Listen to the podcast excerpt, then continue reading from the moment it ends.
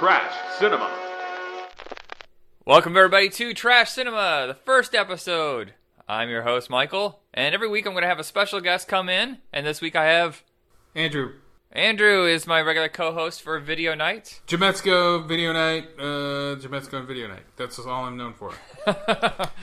Um, so basically, every episode I'm going to have a special guest come in. They're going to select a few movies, uh, and basically either they're going to be trashy movies, uh, dumb fun movies. It's called trash movies that are cinema, perceived- so come on. It's, yeah, movies that are kind of perceived to be crap, but maybe they'll turn out to be awesome. They'll surprise you sometimes. Eh. So basically, we just sit down and talk about two or three movies and uh, make it. A, it's a quick. It's a quick episode. It's Yeah. kind of like video night, except that It's we're short. exploring It's different like realms. quick and dirty. Quick and dirty. This is- just like a drive-in double feature. Every movie's like seventy minutes, padded with action. Yeah, this is uh, this is this is dumb stuff. This is break in and break in two. That's what we're first talking about. Um, Right. uh, And and, and uh, the third feature is kind of an homage Uh-huh. to Breakin'. Is uh, Uh-huh. kicking it old school. yep. So All right. So, what do you have? Why did you choose Breakin'? Well, you you were telling me the the criteria basically, and I was like, well, I don't really need to rewatch those right now in order to get fresh on the break-in stuff. But we, I did rewatch uh, Kicking It Old School yesterday. Yeah, I, that's the one I had to rewatch. Yeah. Uh, I have to admit that I owned um, Break-In one and two. I have those On I have, DVD, them. I have the feature? Break-In code- co- collection. I have Break-In, Break-In Two, and Break and Beat Street, and a See, documentary that's weird that came because with Beat it. Street. That's the thing that bugs me is that Beat Street is not part of the trilogy. Technically, Rappin' isn't. It's a it's a semi sequel. It's set in the same universe. Really? Because Ice T is in all three. As the same Movies. rapper. right. Huh. And it's from the same producers. It's from the same uh, company, Cannon Pictures. And the director of Breakin' is also the director of Rappin'. Huh. Well, um, Apparently, I've never seen it though. uh, you can watch this on YouTube, uh, but the cast from the all the breakers and the rappers from Breakin' and Breakin' Two are also in this documentary that came out in '83, right before um, Breakin', and that's called Breakin' and Entering, and it's all about b boys and and rapping, mostly b boys. But Ice T was featured in there, and he looked just as silly as he does in the movies. He does. Okay, I have to say this. Um, I was watching it again last night, and I was just like, I I was actually kind of terrified of Ice T when I was a kid because I had seen Mad Max. I think around the same time. He wasn't in Mad And- Max. no, no, no, no, No? no. He, but he's dressed Oh, as if he was okay. in. Yeah, You the, know, the, leather man, the biker metal spikes, leather guy. the- yeah, he's- glasses. He's, tries to be like urban, intimidating leather biker guy. Yeah, it's a weird look. Yeah. Uh, they were doing that. Um, I, Grandmaster Flash did a couple of those looks, uh, and they're one of the most socially conscious rap groups out there. And then they look all like road warriors. it's Yeah, awesome. which is ironic. But then there's Um, you know, it- Ice T. Yeah. Okay, so as dumb as the break-in movies are, I mean, there is barely a thread of plot, and the actors cannot act. But, But- I really like Lucinda Dickey anyway. Yeah, they're so enthusiastic. Everybody seems to be so happy to be doing what they're doing. You can't hate this movie. You can't Well, sit there and just go, I can't- Oh, it's a classic, I- great movie." But I can't can't say go, that "Oh, I really like the first one. I can't say that I like the first one nearly as much as I like the second one, which is the, the first one tries to stay in reality. reality drama. You know, uh, uh, to break down the plot, you know, basically it's it's kind of like Flashdance Yeah. meets West Side Story meets uh, Girl on the Wrong Side of the Tracks. It's uh, basically what's her name? Lucinda Dickey. yeah, Jenny. uh, I don't remember character name. It's one of them. She, She is kind of a high end dancer. She goes to like one of those. yeah, she's a she's a ballet, no jazz dancer is what it is, but like Yeah. like really serious stuff. But she's not hitting her mark where she needs to be truly successful. Right. And then somehow she gets connected to the street dancers. Keeps who, uh, auditioning. Turbo and Ozone. How awesome are those names? And Turbo is like if you watch that documentary, uh, uh, Breakin' and Entering, Turbo Turbo is really really adorable. I just combined their names. Turbone, which doesn't work. Turbone. it doesn't work at all. Okay, so the sequel is really where it's at. The sequel, Yeah, the sequel is a lot of fun. the That- sequel okay, I had seen the, first one. cliched uh, save the save the rec center storyline. It's Right. it- of all the like ski school sort of things. All these things have those stories this The rich developer that wants to take away the thing from like the blue collar people. or the poor folk. Yeah, and that's what that's what that is. Um, and they have a dance-a-thon to raise money for it. Uh-huh. And I also love the fact that the second one is completely out of reality. It is comic book It's- almost. um, I the dancing on the ceiling part when like shit. Uh, So awesome. Turbo it has to learn how to dance with a girl, so he starts. That was the first one as well too. The broom dance. It's reprised. that was awesome too. Repri- yeah, the dance sequences are very clever. Yeah, they, re- they reprise this certain fan favorite stuff from the first one. It's just amp it up to stupid, and it makes a better movie. Uh, Are you are you creeped out by the sequence where he's trying to make out with the blow up doll with the wig?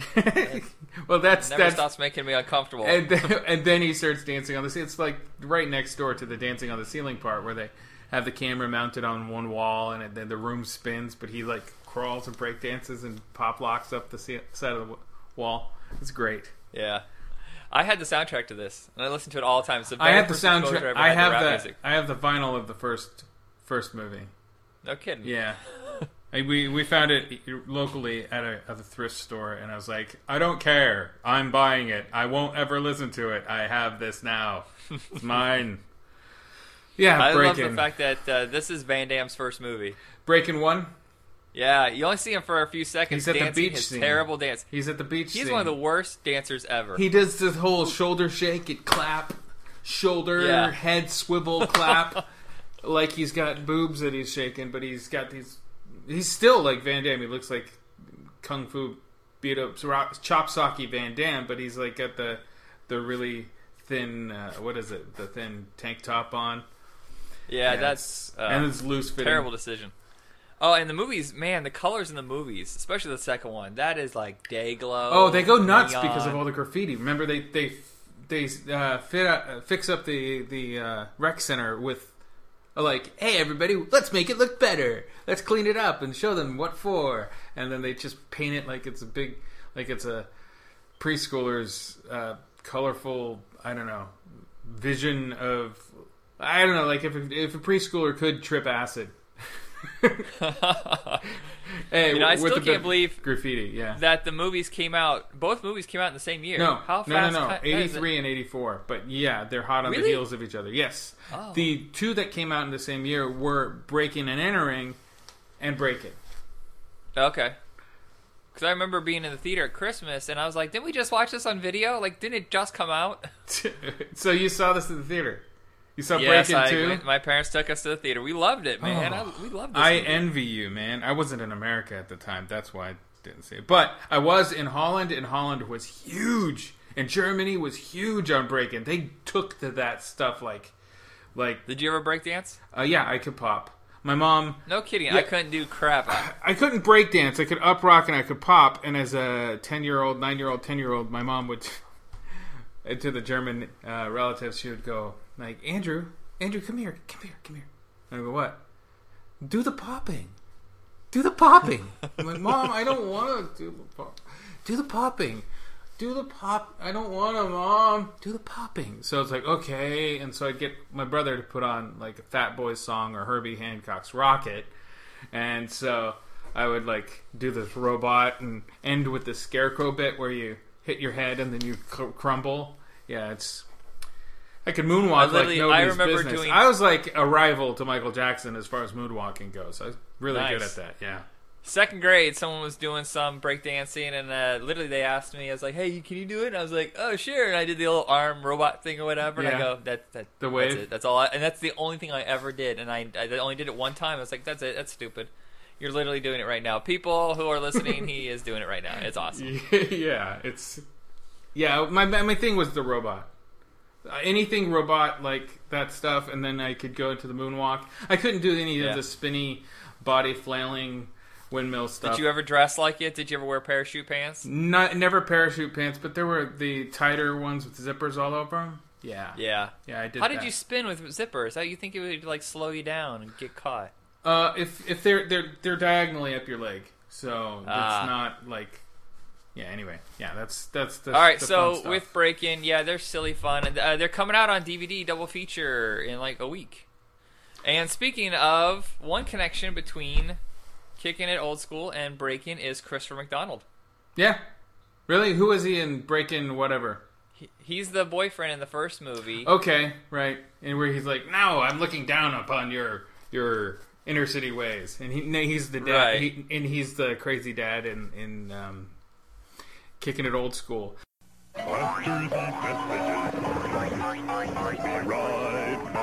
Whoa, cool graphics! I know, huh? It's Jametska. What? You know, Jametska, designer of t-shirts and other stuff. Oh, rad! Other stuff. Like mugs, art prints, smartphone accessories. Just visit www.jametsko.com. All right!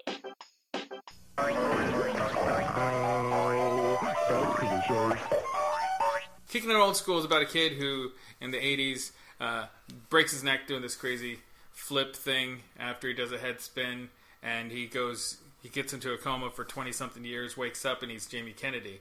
The kid who goes to sleep looks absolutely nothing like Jamie Kennedy. He- he- No, not He's, in fact, close. really cute, and when he wakes up, he's Jamie Kennedy, really Jamie Kennedy. Now, I, um, I met Jamie Kennedy once after What? He, after he did Scream two, and I pitched him Scream three and how they could actually get him back. And my story was like he's the tw- long lost twin brother who went the other Huh. way and went to college and left and all that stuff. And he was like super brain while Jamie Kennedy was anyway. I did that, and Jamie Kennedy was just a uh huh, uh huh. Well, they got their script writers. But when I met him, he was he was doing uh, stand up comedy and he was really good, and he did a great Ted Levine um, impression. And it was really funny, but it was at a stupid college that nobody uh, really was there to see him do his act. But I was, and I met him, and that was cool. And then he, he signed a business card of mine. Woo! Nice. But Still got it? yeah, I do. But um, with Kicking It Old School, here's my connection to Kicking It Old School. I do T-shirt designs, and I did a collaboration T-shirt design for a contest for Kicking It Old School on Threadless.com. And kidding. uh, is my friend Josh, uh, Impossible Josh, on there. Now he's Ladrones. I think you could look up his name, Ladrones. Anyway, he and I did a break battle scene between Bigfoot and my character called Yeti Corn. Cornelius. Yeti corn! So uh, I have my, my Yeti Corn with the the the puffy vest with the um, Ralph Macchio headband and, Uh-huh. and uh, band, uh, like a bandana around his leg, and he's wearing um, Adidas high tops, and he's just standing there, and uh, the Bigfoot looks tough and everything too, and he says, "I said dance, suckers," says this little boombox sensei. it's the boombox is a sensei. He's like this really tiny. His head is a boombox, but his body is like this karate dude. And there's a cardboard thing, and that won. So that Okay. thing won, and then uh, Threadless had you know given some shirts to Jamie Kennedy, and he couldn't be bothered to wear them. So there's just a picture of him holding one up, and I'm like, Jamie, seriously, just put the shirt on. Just put the shirt on. Anyway, so I'm a winner. Kicking it old school. I got a bunch of posters that I'll never put up. And the movie is terrible, but we were so excited to see it, so my wife and I went and saw it. And we were so. You know, I, I'm not gonna say the movie's terrible. oh, but come on. you- it's pretty bad. there, no, there's a lot of problems with the movie. So I don't many. think the script. What? There's so many problems. I don't think there's any energy to the movie at all. A movie about dancing, with the exception of the actual dance sequences, there is no flow to it at all. Well, that Casper like- kid is amazing. Casper, the, the that? rival that he's is hired to kick his butt. As, Right, the little kid? Casper is amazing. He's just an amazing dance dude. But um, Yeah, my yeah, it's just like the director either didn't know what to do or he couldn't control what he was doing because when you watch it, it feels like he wasn't even like, okay, this is the the energy, the beats. You know, comedy is a beat, a rhythm Yeah. thing. You have to get it right. There were there And- were a lot of moments, uh, and it's all smattered throughout. And you're right; they're not with any particular rhythm, but there are a lot of chuckles throughout the movie. But that's it. There's there's not a lot of laughter really, just chuckles. Yeah, and, and it's uh, uh, I would say like it's probably greenlit because a he was coming off of Malibu's Most Wanted, but then he TV did show. He did the rap TV show with Stu Stone on MTV, and yeah, and right then the Mask. Two. The Mask Two just killed him. That bombed so badly that it basically buried him. So was it Yari Film Group released this, and they thought that was going to be their saving grace, and I think so. didn't. But it- they were actually really writing off of his TV show with Stu Stone. In fact, the like 1984 song is at the end credits that he and Stu Stone did. Oh, okay. Which that album is is a fun time capsule nostalgia homage, but really you can't listen to it too often. right. But I also feel like it got greenlit because he probably said, "Oh, it's like the Wedding Singer, but with hip hop Yeah, well, instead of new wave." didn't work. and it doesn't it doesn't have any of the heart or the uh, endearing characters or even anything unusual. I feel like a lot of times it's actually kind of clueless and behind the times because you see Mm-hmm. a lot of stuff like what like two or three times they say like retard and fag. yeah, yeah. I mean, uh, literally no, at the no, end of the, the dance sequence, there's a guy holding a sign that says what? The fag thing, not too much, but the the retard, they bring that joke out like it's a brand new one, and it's not. Yeah, it's just it's terrible. I don't know why someone who uh, did the screenings for this didn't go. Oh, uh, guess what? There was a bad reaction to this. Or what's what's screenings? scarier is that the audience was like, "That was awesome." Yeah, I. d- The, so the crappy breakdance crew, he has he wants to pay his parents back, and uh, for being in a coma, and they're in debt so much money. So he gets his old crew back together to breakdance, but they're a bunch of slobby dudes. And what's the black guy's name? What's his name? The actor. I know. I'm He's like in his it. I just had it in fifties. He was like in his fifties when Miguel he did this Nunez? movie. Uh, he he was he was in Return of the Living Dead. Yeah, Miguel Nunez. Yeah, Miguel Nunez. Yeah, he was in Return of Living Dead when he was in his twenties in the eighties. So Yeah. so and then they cast him as his best friend who was about the same age when he went into a coma, and then he comes out, and then he's like supposed to be thirty five maybe, and he's not. He's he's like fifty. So that's funny to me. But Yeah. anyway. Kicking it old school. It's on YouTube if you want to track track that down and not have to pay for it at all. Yeah, I don't know. I, I don't usually say I don't usually condone that kind of thing, but uh, with this movie, yeah, I wouldn't spend my money. Yeah, just It, it seemed like it was trying to be an homage movie, like, or and at the same time be like a, a nostalgia movie where they keep bringing up stuff from the '80s, like, "Hey, why isn't MTV playing music videos? You must be on the wrong station," you know, stuff like that.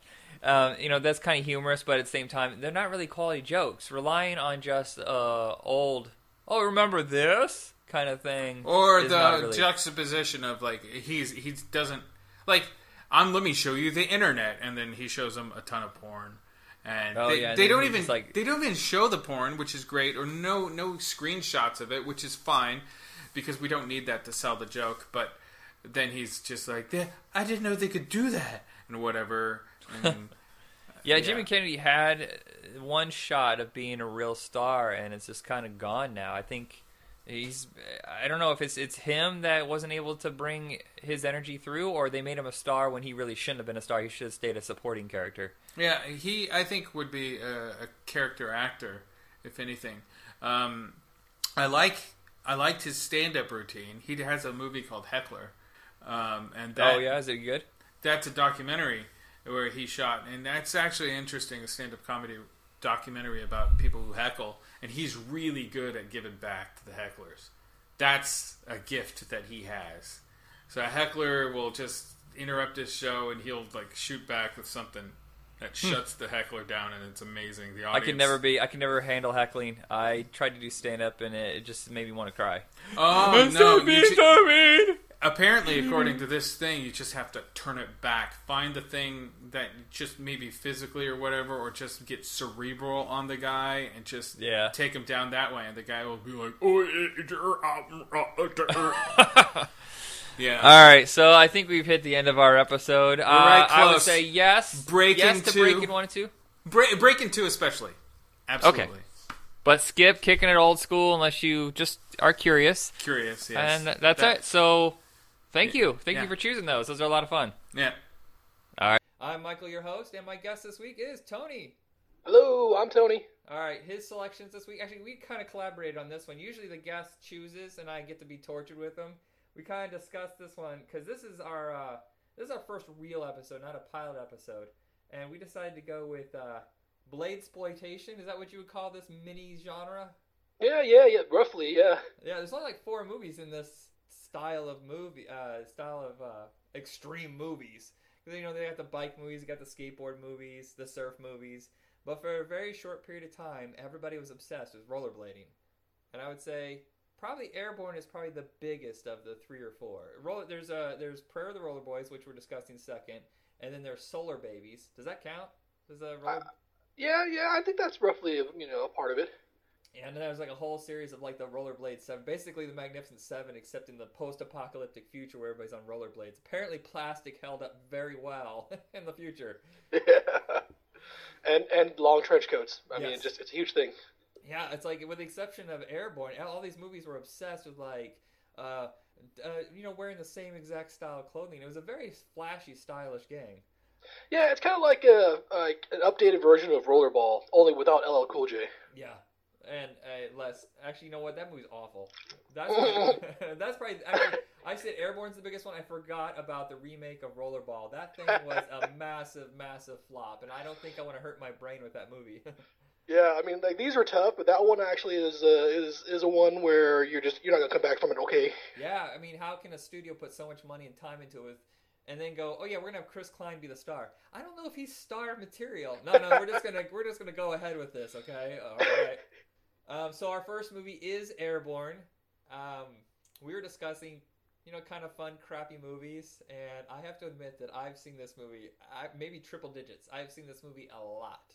Yeah, yeah, I'm I'm with you. And as many times as I've seen it, I've never realized it until recently that Seth Green and Jack Black are actually parts of the movie. Yeah. Wait, uh, so you haven't seen it in a while then? Because that probably would have clicked in recently. You're like, oh wait, I know. Yeah, no, I mean, like, I, I hit the triple digits back when I was a kid. Like, I, in the last 10, 20 years, not so much. Yeah. Well, the movie's also incredibly hard to find because it was only on VHS, and I think now it's on like print on demand. But that's that shit's expensive.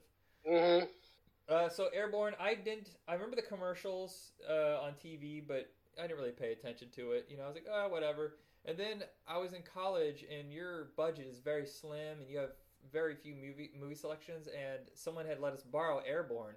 We borrowed that until I think we nearly broke it. I think we had to buy it off of him because we watched it so many times. That's kind of embarrassing, but you know, you know, if you latch onto a movie when you're younger, man, you used to watch the shit out of movies back in the day, but now you don't. It's like you have uh, streaming options. You're like, no, I'll, I'll, I'm probably never gonna get back to that ever again. Yeah, yeah. I was like, that was a good movie. I'm gonna watch it one day again. No, And no, it, I sit- don't it remember sits what it's in called your anymore. queue. It sits in your queue for years until they just lose their contract. You're like, ah, Yeah. crap, I missed it. Uh, Airborne, basically, it's uh, a kid from California. His parents are going off to Africa, and he is sent to Cleveland. Oh no, no, not uh, Africa, Australia. Australia, yeah. Now, here's what bugs me: Are there not schools in Australia that he could have gone to? I mean, it's an English-speaking country. There Yeah, yeah, you at. know, it's like I'm sorry, like we- they don't speak English there, and it's so far away, and their their system of schooling is, you know, it's an old penal colony. We just can't bring you along. Yeah, I mean, I mean, your fear of kangaroos. I was like, oh, don't bring it up again. Uh, and so they send him to Cleveland, uh, aka Canada. This movie reeks of Canada. Back It bacon really and does. maple syrup everywhere. And he is a out of, a fish out of water. It's I mean it's one of those cliche stories where they take a kid, you know. Oh, it's kind of like Karate Kid in reverse, you know. Instead of Yeah. uh, California or going to California, it's California back to wherever he came from. I, I, I, it's hard to hate this movie, but there is stuff in this movie that makes you go, huh? What? Yeah, eh. yeah. How did how did you do that progression? How did we reach this point? Yeah. Where did it all go wrong? The, well, it starts off going wrong because the director Rob Bowman, who is a damn fine director, but this is his first movie. He would later go on to do the X Files, Fight the Future, and Reign of Fire. Yeah. Uh, Rob Bowman, he he apparently loves montages. There's like Yeah. six montages in this Yeah. movie. And I was actually going to ask about that. I was like, did you notice how many montages there were? I mean, it was kind of crazy. montage. In fact, if you took out those montages, I think the movie's 20 minutes long. uh, the first montage is where I don't can't even remember the kid's name, the the No. character's name. I'm so dumbfounded by this, but I it's uh, Seth McDermott, I think. Sean I honestly, like, I just knew him as uh, as Zen Surfer after a while because that's pretty much what it was.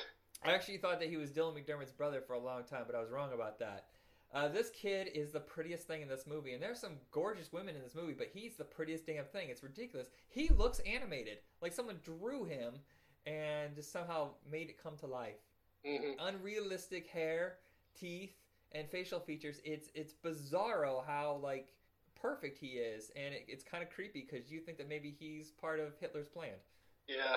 Although on the plus side, like I have to give him credit for uh, not reshooting falls because there's a lot of falls in this movie, and you know they're just like, "No, let's go with it. It's it's natural. It happens. A lot of people eat dirt in this movie, but uh, th- so the first montage is him being introduced to the whole class, and he's basically telling about like the surfer stuff and how great it is to be in California. Okay, he's really uh, he, I, I have to question his mentality for bringing a surfboard with him because there is no surf in Cleveland, and anybody with the IQ higher than a pumpkin would know this. Yeah. So I'm, I'm- and maybe it's like Linus and his blanket, like he needs to be attached to this or he can't survive. Although I mean, there was that one scene where he's surfing on his bed. I wonder if that's like a regular thing for him. You know, he just surfs on bed as a as a as a pastime. Yeah, it could be his Zen moment where he just kind of Yeah. loses himself. And that, okay, I'll give you that. Uh, but he's introducing himself, and he says something to I. He says the words "liquid Drano wannabe Bullwinkle." what the fuck is that? I keep You know, looking at- sometimes when oh. you're uh when you're I, I got nothing. Honestly, I I got nothing. It's I, I keep trying to I, I rewound it and rewound it and kept no I nowhere does this make any sense whatsoever. I can't even like break it down in surfer lingo. It's complete nonsense. I think that's part of the problem is that the writer of this movie didn't actually know anything about rollerblading or surfing or anything. And he just like I just make one up whatever. No no no one cares. It's like Well, the same I- guy who came with Gleaming the Cube. Gleaming the Cube isn't a thing we're we're assuming that the writer took uh, control of that. Maybe there were just instances where he flat out just wrote in the script, just say something smart sounding, just just go for it. I wonder if he had just like a, dictionary. He would just flip through liquid, uh, Drano, uh, Bullwinkle. All right, we're good. and my favorite part after that is um, the tough guy, the the big tough hockey player. He looks at him, and goes surfer. Or no, he goes pretty boy, surfer, a surfer. Oh my god, that hurts so bad. It's like he Oh, was just man. randomly picking words. Oh man, yeah. Followed by the really like awkward montage of him slowly getting more naked. yeah. I was like, I don't even know. I can't. I just. I, I want to feel uncomfortable here, but he's so pretty. It's it's ridiculous. I had to question myself when I was a young man. I was like, huh, I uh, wow, he is magnificent. Yeah, right. That is is, he a robot? That is a piece of work. That can't be real.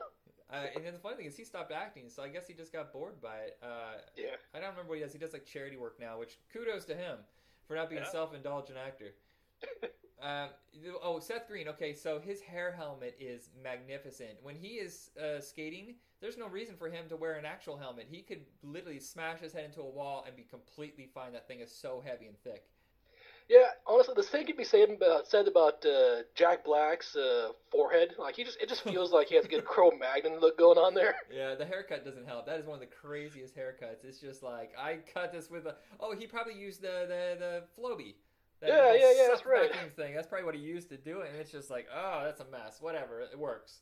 He's actually pretty enjoyable in that movie. No matter what is going on, he always seems to have something going on in the background. If you watch it again, you'll watch in the foreground. There's something bo- uh, bonkers going on with his facial features. He just. Uh, Oddly enough, if you uh, if you cover the bottom half of his face and just look at his eyes, it looks like he's smiling the entire movie. Yeah, because he's probably confused by what the hell's going on. Yeah, I like, I don't even know why This I'm is not here. greenlit, really? All right, whatever. This isn't high fidelity. What am I doing here? um, Seth Green, his character Wiley, is the epitome of socially unacceptable nerd. He he can you know, but barely. you'll be glad to know that his character evolves from completely, you know, worthless to only slightly worthless. okay, so his montage scene where they're gonna go to a party, or no, they're going on a double date, yeah, and yeah. he needs to pull it together to look cool. I actually worried about his mental state during that montage. because there are selections that he no nobody would ever choose this nobody ever would make that oh oh it's also a perfect time capsule to what was going on around 1993 True, true. oh it hurts. I was like oh that's right we loved blind melon at the time. Oh my god you know or the uh, it's just ridiculous. Or um what was i thinking? H- how is it that he had that kind of budget for that many clothes? I know, right? they didn't look like a horribly rich family and it's just like he went crazy buying whatever popped in his head. It's like You know, like those aren't cheap things. I mean, those boots, that jacket, the helmet—that's like what two hundred bucks right there by itself. Yeah, it was just like, wow, this kid has a surplus unless he was a really good shopper at thrift stores because there's no way any men do not have a lot of clothes in general. I mean, we'll have the kind of thing where it's like, uh, you know what, my closet has a week's worth of clothing, we're good. I don't need to buy any more. I can spend it on video games or comic books or something. No one buys clothes at that age. Yeah, I'm not gonna talk to you about how many suits I have in my closet right now. Really? Really? I, I have a suit problem. Oh. Not not on the, like the How I Met Your Mother Barney level, but uh, but it's still a problem. Well, I have to say, I have like a gimmicky, cutesy, dorky T-shirt collection that's getting out of hand. That I need to get rid of some of them. But no, but at 16, were you that clothes obsessed? Um, no, no, absolutely not. 16 or however old they're supposed to be in this movie, because I'm pretty sure Seth Green is at least 25. Yeah. Yeah, I didn't, I didn't, I didn't have the money for it, nor did I have the patience. I would go to Chess King and pick up a shirt like once every four months. If you remember Chess King, that horrible mall. Yeah. Ugh. Um, but the action sequence at the end, you know, what's it called? Devil's Backbone. Yeah, yeah. That is crazy good. Honestly it is, but it also is confusing as hell as to how it got to that point and how anyone like I'm glad that it touched base towards the end of it where the main character flat out has no idea where to go because there's Yeah. so many turns and squiggles and moves on that thing towards like, okay, you go down the street, you turn left, you go down the street, you turn right, cool. Yeah, And then you get down no to the bottom of the street and then you cross this bridge, alright, getting a little weird but cool. And then you go through the fucking uh you go through the stadium, alright, getting weirder, and then you go to the parking lot. Okay, then what? Then you go down the parking lot. Who the hell made this map? I know nobody actually put up markers. There's no like, oh, that there's the orange cones. Okay, we need to go this way. No, and it's it's really random too. It's not just like it starts off on the mountain or the hill or whatever, and Yeah, it's yeah. like we're just gonna go straight through town. Does anybody care? We're gonna cause traffic issues? No. Okay, we're good. How are none of us arrested? Yeah, right. How does nobody die? We're gonna go underneath trucks, between traffic, through cars. I mean, this is perfectly normal. Yeah, that one kid though nearly got eaten. Man, he flew Yeah. right under that car, and I was like, oh damn. Yeah, yeah. No, I mean, it was there was some really scary moments. So But uh, I mean, like it was definitely you know like action packed. You're like, oh yeah, man, this is so cool. As a kid, you're like, yeah, I totally would do that. Yeah, no, no, no, no, bad no. idea. Now you're just like, oh, the insurance costs, my knees. Oh God, I can't. No. Right? Yeah. Yeah, so even today, though, it's still pretty entertaining. It is not a smart movie. It is a disposable movie. I would say it's trashy, but it's still good in the way that they set up, especially the final sequence. Uh, I can't say so much about our second movie. uh, Prayer of the Roller Boys. When I saw this in high school, I thought it was pretty damn cool. Watching Oh, it yesterday, my brain hurt a lot. I was I was honestly like I know it was like a PG thirteen movie, but I was just waiting for people just to die left and right from just stupid mistakes because because we'll we'll get into it, but there's some really tactical problems with this one that bothered the hell out of me. Yeah. Uh, basically, the cl- uh, plot boils down to it's a future. No actual year, I think, is said. It's just like a random, like, uh, 20 years from now, whatever. Yeah, and, Uh, it's a dystopian world where everything's falling apart. Governments are selling off stuff like like they're selling off states and countries, and colleges that are high end are being literally picked up and moved to countries that are actually still held together pretty well. It's actually a, a little bit uh, more ahead of its time than I thought. When they like, oh well, China's doing well, that makes sense. America, not so much because we overspent. Yeah, I mean, like there is sound reasoning behind it. Is the the core of it is the fact that we all just kept taking loans and taking loans and taking loans, and suddenly we couldn't pay back any of the loans, so other countries were just buying us piecemeal. Yeah, and then the only real economy apparently is drugs and pizza delivery.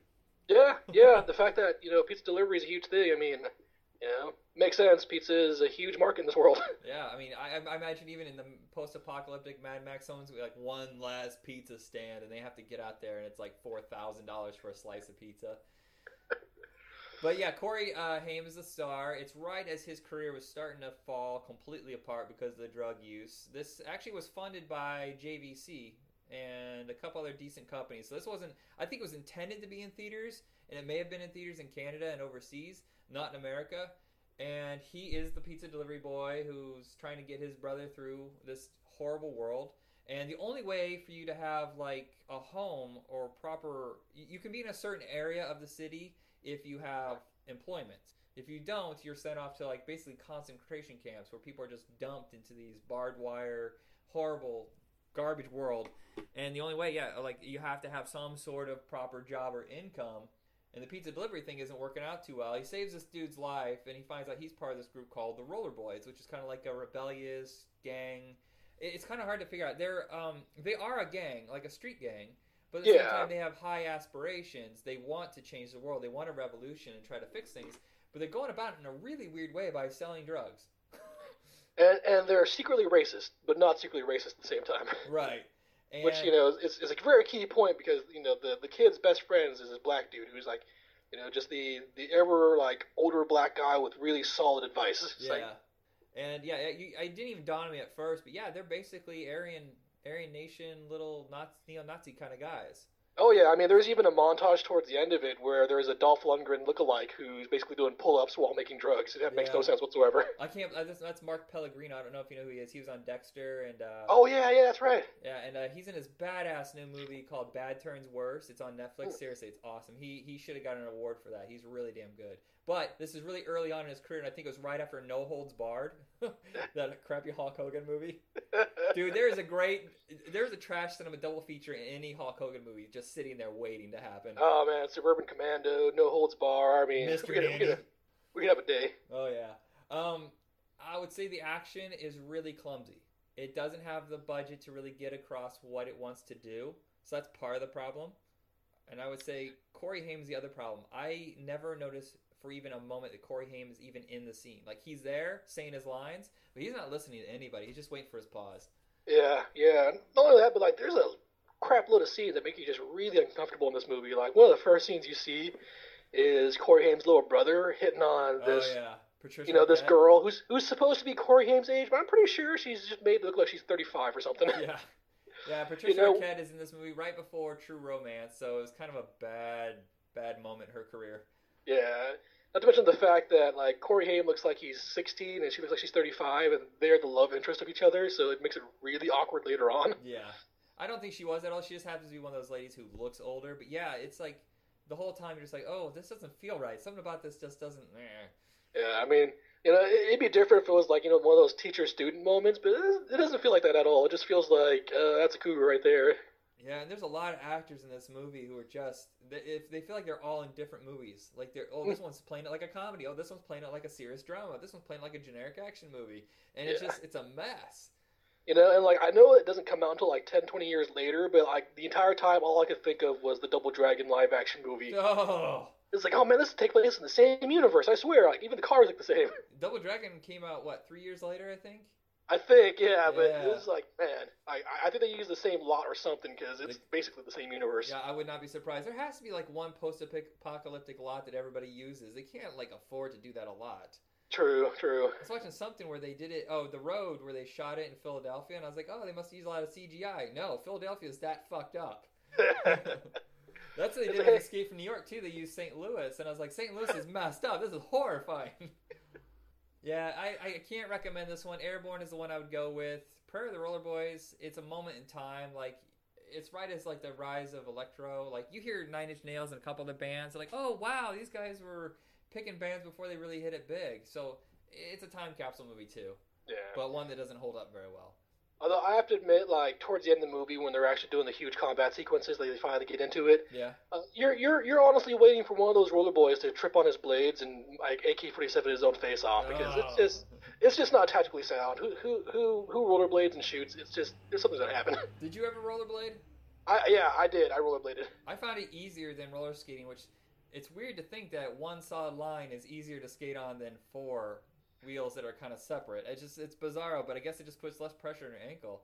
Yeah, less pressure. It allows you for uh, angular movement, so it's like the same thing as ice skating. Imagine trying to ice skate with like big giant blocks on your feet instead of you know blades, and that's Yeah. kind of how I feel like roller skating is to me. And they're everywhere. I don't see anybody rollerblade. Actually, I don't see anybody roller skating or rollerblading anywhere anymore. Do you? No, no, it's besides like the X Games, you just it's not as common as it used to be in the '90s. Yeah, when I lived in Monterey, you just see them zooming by, like, what, 12, 13 years ago, zooming by all the time on rollerblades. You're like, hey, that's cool. And now it's just like, nope. You think in Portland, the, the land of the hipster, that there'd be like tons of people in like old 70s rollerblade or roller skates and stuff like that with a with a radio on their shoulder, roller buggy. But no, I've You never know- seen it. Yeah, that that does make sense. Of all places, you know, you'd think this would be the place. No, not so much. all right, so I think that's it for our Blade exploitation special. You got any last words about any of these movies? Uh, don't watch them together. That's what we did, and my brain really hurts. I I did it back to back, and I regret it entirely. Your your eyeball is twitching. Oh yeah, oh yeah. I wanted to scoop my eyeballs out with spoons afterwards. It just it hurt, it hurt so bad. All right, so Tony, we, you and I actually kind of came together on this one, to try to uh, pick a pick a good double feature of. Uh, I don't want to say it's a trashy movie, uh, but they're difficult, not very good, painful movies. it definitely feels like someone made a wish to a Make a Wish Foundation or something, because uh, you know this is an instance of Home Alone. How did it get made? Yeah, this uh, we decided. okay, so Shaquille O'Neal, roughly 20 years ago, was the biggest thing on the planet. Not not just because he was so tall. I mean, everybody was crazy about Shaquille O'Neal, and somehow, because of this, he finagled a picture deal. And, and he wasn't like. There's a lot of basketball stars that were very popular back then, but none of them really broke out. Sure, Michael Jordan had Space Jam, but nothing really hit like Shaquille O'Neal. But his movies were not successful. To be fair, Shaq was getting out there as much as uh, Michael Jordan was. I mean, Michael Jordan put out a video game. Shaquille O'Neal put out a video game. Shaq Fu.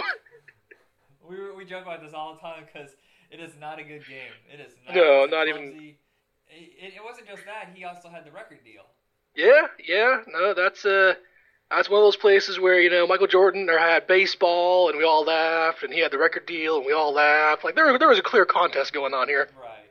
Uh, I think the only other person that even hit the same realm as those two with pop culture was Dennis Rodman, but for a whole different reason. Hey, you know he, he was up there with knockoff and uh, with Jean Claude Van Damme. Uh, double team, double team. Oh. Oh, was it double team? Yeah, double team. It's the the basketball jokes like crazy. Oh, Oh, that movie's that's a painful one too. You know, Van Damme made a lot of highly entertaining trash. Uh, there is there's a lot to choose from if we ever decide to do an episode with him. That, would- that would be an entire marathon. I don't know if we could do it. Oh yeah, that might hurt. That'd be like six hours in. Okay, for the next movie. Jean Claude Van Damme does a flying split kick. Is anyone surprised? No, not even not. and he no. mumble mouths everything. But I love Van Damme. No knock on him. It's just he couldn't get the same kind of selection that like Stallone and Schwarzenegger. You know what? No, I, now that I think about it, a lot of those action guys had some awful movies. Oh yeah, oh yeah. They all do their bits. Yeah, so Shaquille O'Neal easily could have gone the route of doing action movies with ease, but he was kind of a nice, you know, like happy-go-lucky kind of basketball player, so he had a lot of family-friendly kind of qualities to him. I I'm gonna put that on the fact that he was always one of those family man type of deals. Like if he made a movie and his mama saw it, he'd probably like scream or cry because his mom would beat him. So his first movie is Blue Chips. It wasn't a huge success, but it was critically well received. He did it, he did a decent job in it. Here's the fun thing about Blue Chips. I'll tell you this: is um, my friend his birthday. We rented a limo and drove to our town's premiere of Blue Chips. Uh, I, don't, I don't remember the movie being that entertaining. I was like, eh, it's okay. I, I can't believe we spent this kind of money to go to the movie, but whatever. Live a little, you know. Yeah. Uh, and then, of course, he went the kids' route, and that's where everything went wrong. So, our first movie is Kazam. I don't know what to say about Kazam because I don't know what it's about. I literally just watched this for the first time and it was over with. I think it's about a genie that helps get back a stolen bootleg tape. Is that the plot? that was pretty much it. Yeah, I mean, well, it was to be fair, it was a little more than that. It was about a genie who secretly wanted to be a rap artist, who was secretly actually just Shaquille O'Neal, Right. who wanted to be a rap artist. And then there was a kid involved somewhat, somewhere in there. Yeah, somehow, I yeah, I, I feel like the script was just like a bare bones outline. They're just like, well, let's just fit it to him because you know, there's basketball jokes, there's the rapping jokes. It was, it, it's, it's a vanity project. It's totally a uh, vanity project. Well, there's there's some points where you're willing to extend your disbelief, and then there's points to where the movie first starts off and you add an abandoned lamp location, lamp seller. Who who opens a lamp shop in the middle of? I'm gonna go with New York or Los Angeles, one of those two places, because all the films take place there. Uh, I just can't imagine it being open long enough to accrue inventory and a lamp that's never been rubbed. Right, and I think it's funny how when you first see the lamp, you hear him inside like, oh, oh. It's as if he, even he, he's like, what? What is a genie exactly? Is it like a gaseous? Uh, is it uh, is it fumes? Is it is it actually a? It's not a little person like the way it was in uh, what is it I Dream of Jeannie you know, like where she was just a little person at bottom, then she expand big. Yeah. he was like just like a mystical gas. Yes, he's definitely a gas. So he's making those sounds. So I don't know if he's waking up or he's like, "Oh, I'm too big for this lamp." Ah. Yeah, and you're never quite sure exactly how aware of he uh, is he during his transitional period of masters. Like apparently he's aware that years are passing by, so I can't help but feel that he'd go insane after a while. Yeah. That, would- that actually would have made a more interesting movie if he came out and he was completely bonkers. Not in a Digin way like Wishmaster, like just Yeah. insane, like from Cabin Fever. Oh, cabin fever. But then there's the whole point of uh, where where did he start developing his desire to rhyme? Is that a demonic rhyme scheme, or has he always secretly just listening to rap wherever he's at? Yeah, I mean, can he hear the outside world while trapped in that bottle? Like, did he hear someone playing hip hop and he's like, uh, uh, "Oh, what is that? What is that out there? I hear something." It would have been a lot more awkward. Okay, what if, say, his character had heard thrash? Like, instead of hip hop, he really got like into Metallica and Megadeth, and then Shaquille O'Neal went up there playing death metal. Yeah, yeah. That, That would've been interesting. Uh, to be fair, though, we were never really explained why he was a seven foot tall black man uh, that forgot his accent every now and again, or even had an accent to begin with and kept going in and out of it. There was never really call for that or explanation for that. Maybe he just adapted to his surroundings and being stuck in that boombox, he just spent like five years listening to pop radio at the time. uh, was the kid okay? So we were both discussing the fact that we thought this was the kid from Sandlot. At least I thought. Yeah. Yeah. Well, I don't remember his name, but uh, he played Squints in Sandlot. It was later on Freaks and Geeks. I for years thought it was the same exact kid. But of course, if you look now at the timeline, there's no way because this was like three and a half years after Sandlot. He would have been much older. Yeah, no, I'm I'm with you. I, I looked at that. I'm like, I know that name. I've seen it somewhere. I eventually gave up. IMDb'd it, and he played Weevil on uh, Veronica Mars, and my mind was blown because that kid grew up to look completely different. Yeah, completely shaved his head. You know, it, it put on a lot of muscle. What is that? What is the actor's name? Uh, Frank Capra, I believe. Frank Capra. Okay, so I'm confusing him with Chauncey Leopardi. All right, now they got the two separate. I'm sure I'll forget the second this episode's over and be Yeah. confused again. Yeah, until we watched uh, Free Willy 2, because apparently he appears in that, which I have to say I watched it. wasn't good, but I watched it. Yeah, I think Uh, I watched Free Willy. I never saw the sequels though. No, you're not missing out. Um, you know, and of course, uh, the kid has his own villains. He has, Yeah. you know, the I don't even know what to explain. I look at the kids; they don't seem like kids. They seem like bad comic book drawings. Like, like you, you know, the main villain, the one that wants the, you know, wants to beat up the kid, chase them through the building, and everything. Every time I look at him, I go, okay, I know CGI wasn't that good back then, but that kid does not look real. Like, I don't know if they added makeup to him to make him look even grosser or what, but it's unnatural.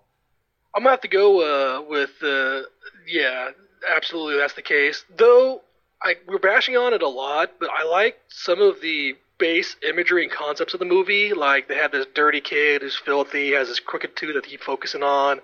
They have this uh, uh, what uh, new introduction to his life. His mother is bringing in a boyfriend who she's getting engaged to, who is a literal uh, fireman. I mean, you know, what more could you want from a heroic type character other than a fireman? And he's not doing so well. Meets his father. Like it's all very clear cut imagery of like dad's a scumbag, but deserves a second chance. And new dad is a great guy, but you don't really see it. Like the formula is all there, and it's kind of interesting seeing that as a kids flick, but not a kids flick. Yeah, his story is infinitely more interesting than Shaquille O'Neal's. Which there's a story there, but all you really get is Shaquille O'Neal's story. You don't get Kazam's story, and it kind of just takes away from it, really.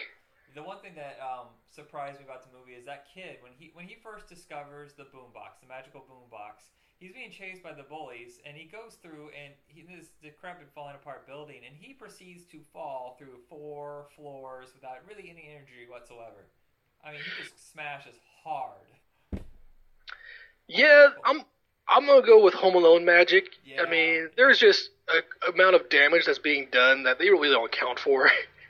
Yeah, I guess the main plot is the fact that his dad's in the music industry. He is bootlegging concerts and Apparently, selling them off, and that's really low level crime. So I was like, well, yeah, I guess you could forgive a dad for doing something like that because that's kind of Oh. normal now. People just record stuff on their phones.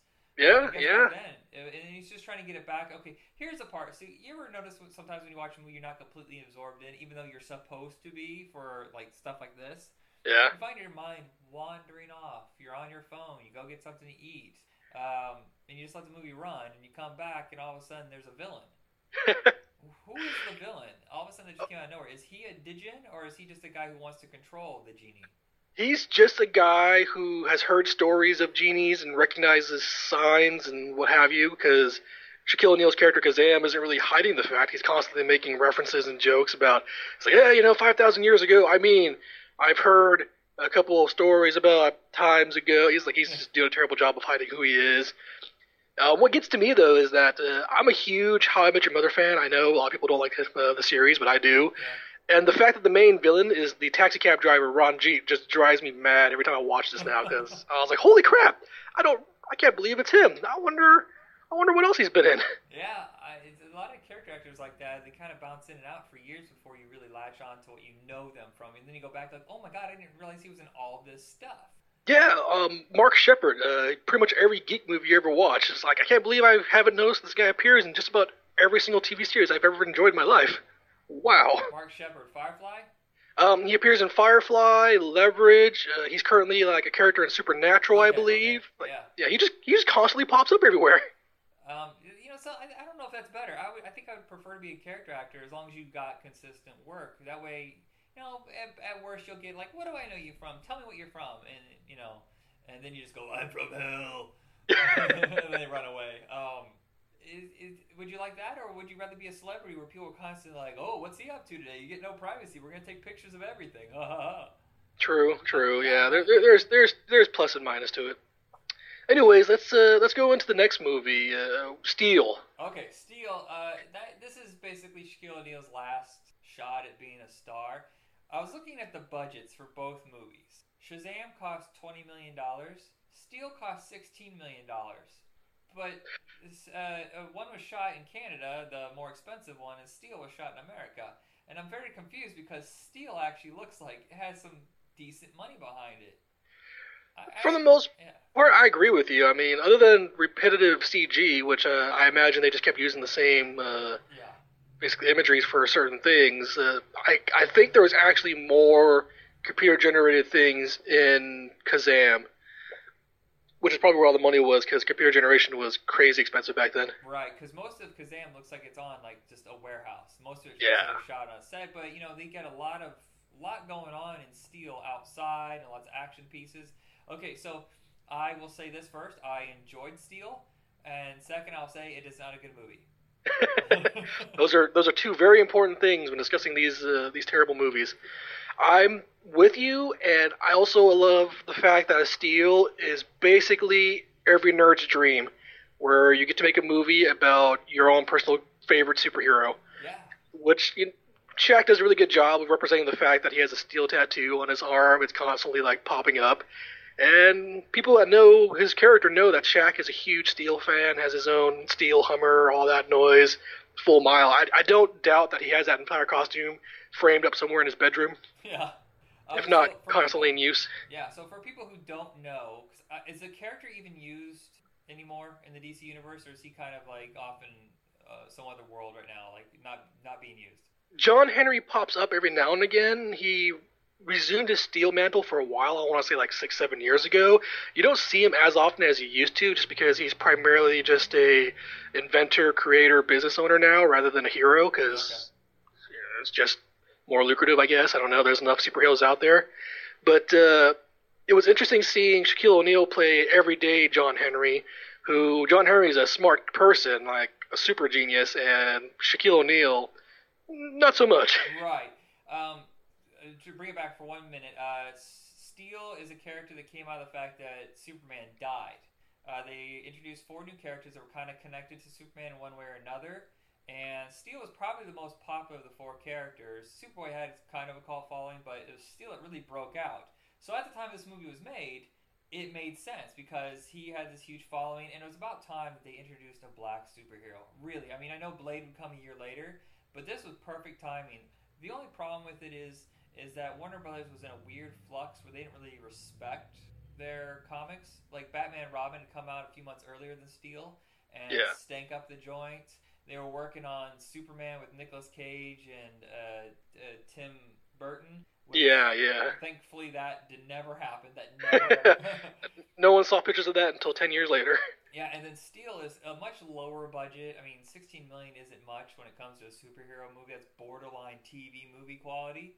But yeah, Quincy Jones putting it together, who does. It's a good soundtrack. I really enjoyed the soundtrack and the way that they put everything together. At least Kenneth Johnson, um, who came from television, he created V. You remember that TV show V? Oh yeah, yeah. Yeah, he created that. He created the Incredible Hulk TV show, uh, Bionic Woman, and Alien Nation. Then he went to do Short Circuit 2 and then Mm. Steel. So I'm going to say on the movie front, not so much.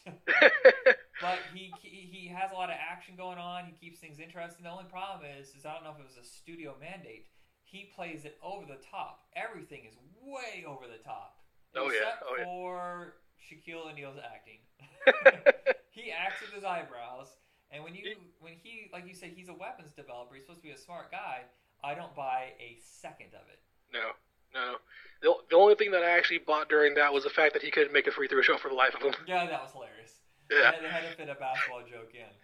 You know, just the, the longest the, grenade in history. the the climax of the movie is literally him in a room with a grenade inside, and he has to shoot it through a small little hole, and we're all just like, "Oh, gee, they're all gonna die." It's like I can't make these. I, I love the fact that uh, Richard Roundtree is like what his uncle who Yeah, yeah. develop a bunch of the stuff for him, and he's like, when he shows him the hammer, he goes, "Oh, I'm really proud of that shaft." And they both look at him and goes, "What?" That, that was kind of cool. I, that's uh, going back to strong black uh, role models of heroic type nature, and the fact that they had the original Shaft come out and sort of pass the torch, kind of. Um, Annabeth Gish, she Yeah. is the heroine who gets hurt really bad in the very beginning of the movie. She's crippled. She Mhm. basically becomes his Barbara Gordon of sorts. You know, Yeah, technology yeah. wizard helps design all these weapons. Is there a romance going on there? Because I felt like there was. They just didn't have the guts to say it. There was an angle of romance that at no point did you really feel that there was an angle of romance other than just like really awkward eyebrow movements and like Long odd demeanors. Although once again, I, I was really amused by the clear imagery of. Uh, so she gets crippled in an accident regarding weapons, which makes uh, John Henry Steel quit his job in the military. So she's at a uh, institute for PTSD or soldiers or injured soldiers. I can't tell the exact details, but the uh-huh. windows are apparently locked for some reason. And John Henry comes in and says, "Y'all need to get out of here," and basically just breaks down the window, and a literal breath of fresh air wakes her up and tells her, "I need to get out of here." the movie is not subtle. It's definitely mm. aimed at kid mentality, where there's no ambiguity whatsoever. Yeah, yeah. Is he now? He's not super strength, but yet so many times in the movie they treat him as if he was beyond just. I know Shaq's a big, strong guy, but come on, some of that stuff's like no, no. That's Yeah. crazy. Yeah, though I like the fact that they did play on the fact that his entire suit was made out of steel, basically, or steel alloy he was developing. They never really go too deep into that. Yeah. But uh, he's overheating in it the entire time. Uh huh. Though the fact that they kept his face half shown like Batman was kind of weird because the reason he made this suit was so he wouldn't be able to get shot or hit with his whatever weapons that he made. Had a bullet gone into his faceplate, it would have bounced around in his skull and his suit, and it would have killed him absolutely. Oh yeah, that part where they're opening fire on him, he just kind of stands there like wiping off his nails, like, Yeah. oh, just dusting off. Are you guys done yet? I'm not. He was like, This is, this is awesome. This is hilarious. Like, no, man, cover your face because if one gets inside, you're dead. I was like, what if they shoot you in the head? uh, I love the gadgets. I love the motorcycle, but with him, it looks like a little toy. What do they call those things? The crotch rockets? I mean, yeah, yeah, the little mini bikes or whatever. Yeah. On him, it looks so diminutive. You're like, oh, you chose too small of a bike. By you're not gonna go any faster. You're huge. Or the fact that no one was able to figure out who he was until someone made a random phone call. It's like, yeah, there's a seven foot tall superhero walking around town. Oh, John Henry just came back. Oh, you mean that seven foot tall guy, the only one in the area, or the town, or the city? Oh, weird. Strange. Hmm, what are the chances? Does nobody want to follow him back to his home? It's like, no, no, no. He's he's a good boy. We like him. Yeah, and of course Judd Nelson, his last gasp at like movie stardom, comes in, phones in his appearance, and then I, I can't blame him. There's not a lot for him to do. He's just basically the scene chewing villain. Uh, who is there? Is an actor in there who is like his sidekick with the gold teeth and the eye patch. Yeah, see, I have- I see him from time and I've seen him here and there, but I can't remember his name. I have Harper. no idea who that is too, honestly. Harper, I just remembered. But he is so insanely over the top. Okay, so what I felt like in all the scenes with his character and his little gang is the fact that uh, it was obviously a white person was trying to write hip. Like, oh, how do black kids talk these days? Uh, I'll throw all these like random lingo, and half of it I'm sure is complete nonsense. Oh man, you know I'm with you. It's it's, it's kind of like watching uh what's called Robert Townsend's Meteor Man all over again. It's like I don't know if you really know the lingo you're using in this movie. yeah, uh, you know, I, do you recommend either one of these? I recommend watching at least Steel once just to watch it because it's a bad movie, but it's one of those ones where you have to watch. Yeah, well, it's, Um, it's like a it's a nerd requirement that you see every comic book movie made. Period. Uh, and it's it's a good nerd story because it, it really is the dream. It's about this odd little kid who grows up, becomes a basketball star, makes enough money, does the movie of his dreams. I I personally think that the whole reasoning behind all of this is that this is actually Shaq's three wishes. His first wish was he wanted to be a rapper, and so they put him in Kazam so he could rap. And his second wish was he wanted to be a superhero, and so they put him in Steel so he could be a superhero. And people are going to wonder what his third wish is. Well, his third wish is he wishes he was smart, and so he got a doctorate in business. No kidding, really? Yeah, he's Dr. O'Neill. He got his doctorate in 2012, I think, uh, after he realized he's spending all of his money on dumb stuff. He needs to learn how to spend his money wisely. Here, is a funny is uh, there's an article I read recently that he is getting no uh, more endorsements now than he did when he was a superstar. Oh yeah, he's uh, he's just being smart about his money, making good appearances. I mean, like I said, the reason why he got his doctorate was he realized he was throwing all of his money away on dumb things like steel memorabilia, the the steel Shackmobile I was talking about earlier, the Humvee. Yeah. And he looked at himself and like, where's all my money going? And so I can't remember who told him exactly, but someone said you need to you need to get an education because you need to know what you're doing with all this money you have. And so he got a doctorate in business and he has money spread out in several different companies and mutual funds. He owns a couple of Five Guy Burger and Fries who've been popping up now and again. Um, yeah, third wish came true. We got a little smarter. Yeah, I, that's the most impressive. Plus the fact that he's never embarrassed himself. Uh, Eventually, like, these huge stars always have some sort of scandal. Even the biggest always have something like, "Oh, that's not." You, you might want to erase that from your history. Do not put that on his uh, Wikipedia. and uh, I, I just uh, it's impressive, and he is a really good um, hero to kids. And I'm not just saying African American kids, uh, just all children, how to handle your success, and if you do screw up, how to fix it the right way. Yeah, yeah. You know, just that that whole moral of if you get lucky, if you get that shot, live your life, but make sure you don't follow, you know, fall down at the end of it. Yeah, I think that's about it for me on this one. Yeah, no, uh, I'm I'm pretty much done too. You know, just surprising things about Shaq, him being a goofball, and suddenly, oh nope, sorry, he's, he's he has doctorate. He's Doctor O'Neill now. Yeah, Surprise. so of the, you know, we'll do double features every time, and we usually try to find something that's either trashy, uh, guilty pleasure, something that was like a complete train wreck, or movies that we think are underrated but perceived as trash. And this is a weird place where I think a lot of people crapped on these movies. I can't recommend Kazam, but but Steel should not have been dumped. It was dumped on like 700 screens in the middle of summer with no promotion whatsoever, and it's kind of a shame because I will actually say this: it is a better movie than Batman and Robin. Yeah, yeah, and you know, I'm gonna go ahead and say that uh, he didn't have bat nipples, so that, that's advantage to steal. Yep, there you go. If you're gonna balance it out, it's there's no there's no steel nipples. That's it. All right, so I figured right now, um, I was gonna play a, a clip from his one little hit song. Shaquille O'Neal was part of a group for a very brief moment called the Fu-Schnickens. Do you remember the song? What's up, Doc?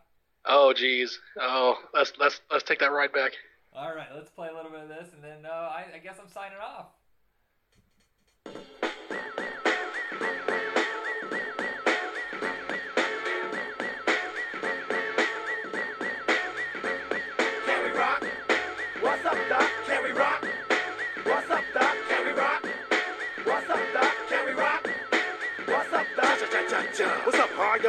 Your hoop hoops, dukes are pa dukes. The two scoops are raising in the sun. Brother try to rally up, then dilly dally for some room. Bird taking double decking, rubber necking in my teeth. Tony, what's going on? All right, so I'm gonna go ahead and admit to you people that this is the second time we actually did this episode. We got five minutes into it and I forgot. I didn't press record. so hopefully this doesn't seem stale for us by doing this again. Alright, my apologies to Tony. Um, so the first movie we're gonna discuss is Red Line. Well, technically I'm not sure it's a movie. It's kind of a It's- patchwork movie. It's it's really a love letter to a guy for himself about himself. Basically, yeah, we were talking about it in the first time round. The guy who produced this movie, uh, he has a third grade education, and somehow he finagled a deal with these huge banks for like, like billions and billions of dollars to uh, set up this whole subprime mortgage thing. Ended up making like five million dollars a month, taking all this money, gambling most of it away. But he had a huge car collection. How do you use your car collection to make some of that money back from your gambling? Oh, you make a movie. And that movie bombs. That movie is terrible. You you crashed three cars making this movie. yes. And in fact, uh, he is now bankrupt. So you said, like in the movie, there's a character who's broke, and it's kind of yeah, you're right. He's making a movie about himself. Yeah, no, there's a there's a couple characters in this movie that somehow tied to each other but are irrelevant for the entirety of the movie because they don't matter at all towards the end of it.